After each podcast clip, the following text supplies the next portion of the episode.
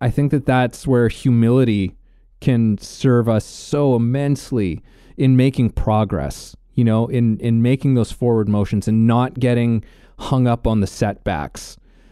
That humility that that can come in because man, big things can happen in with small acts.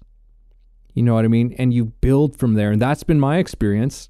That's been my experience. I've I've taught a class of two people, you know, more than once.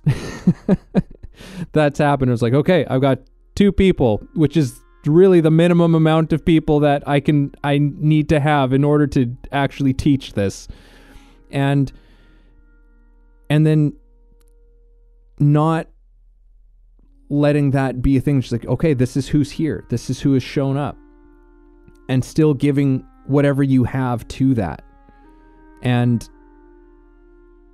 it just changes it morphs it it it grows it becomes something more but like you know it's almost like it's almost in some ways it's like you're showing the universe your your commitment you know it's like it's it's saying it's like you know what I don't give a shit if nobody shows up for this.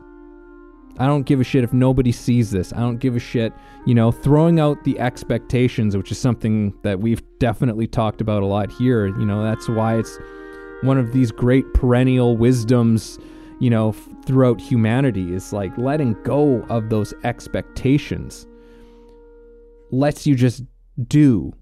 It lets you just act in a way that is so powerful and so effective and also leads you away from that sense of discouragement that can come in from the from what we might think of as setbacks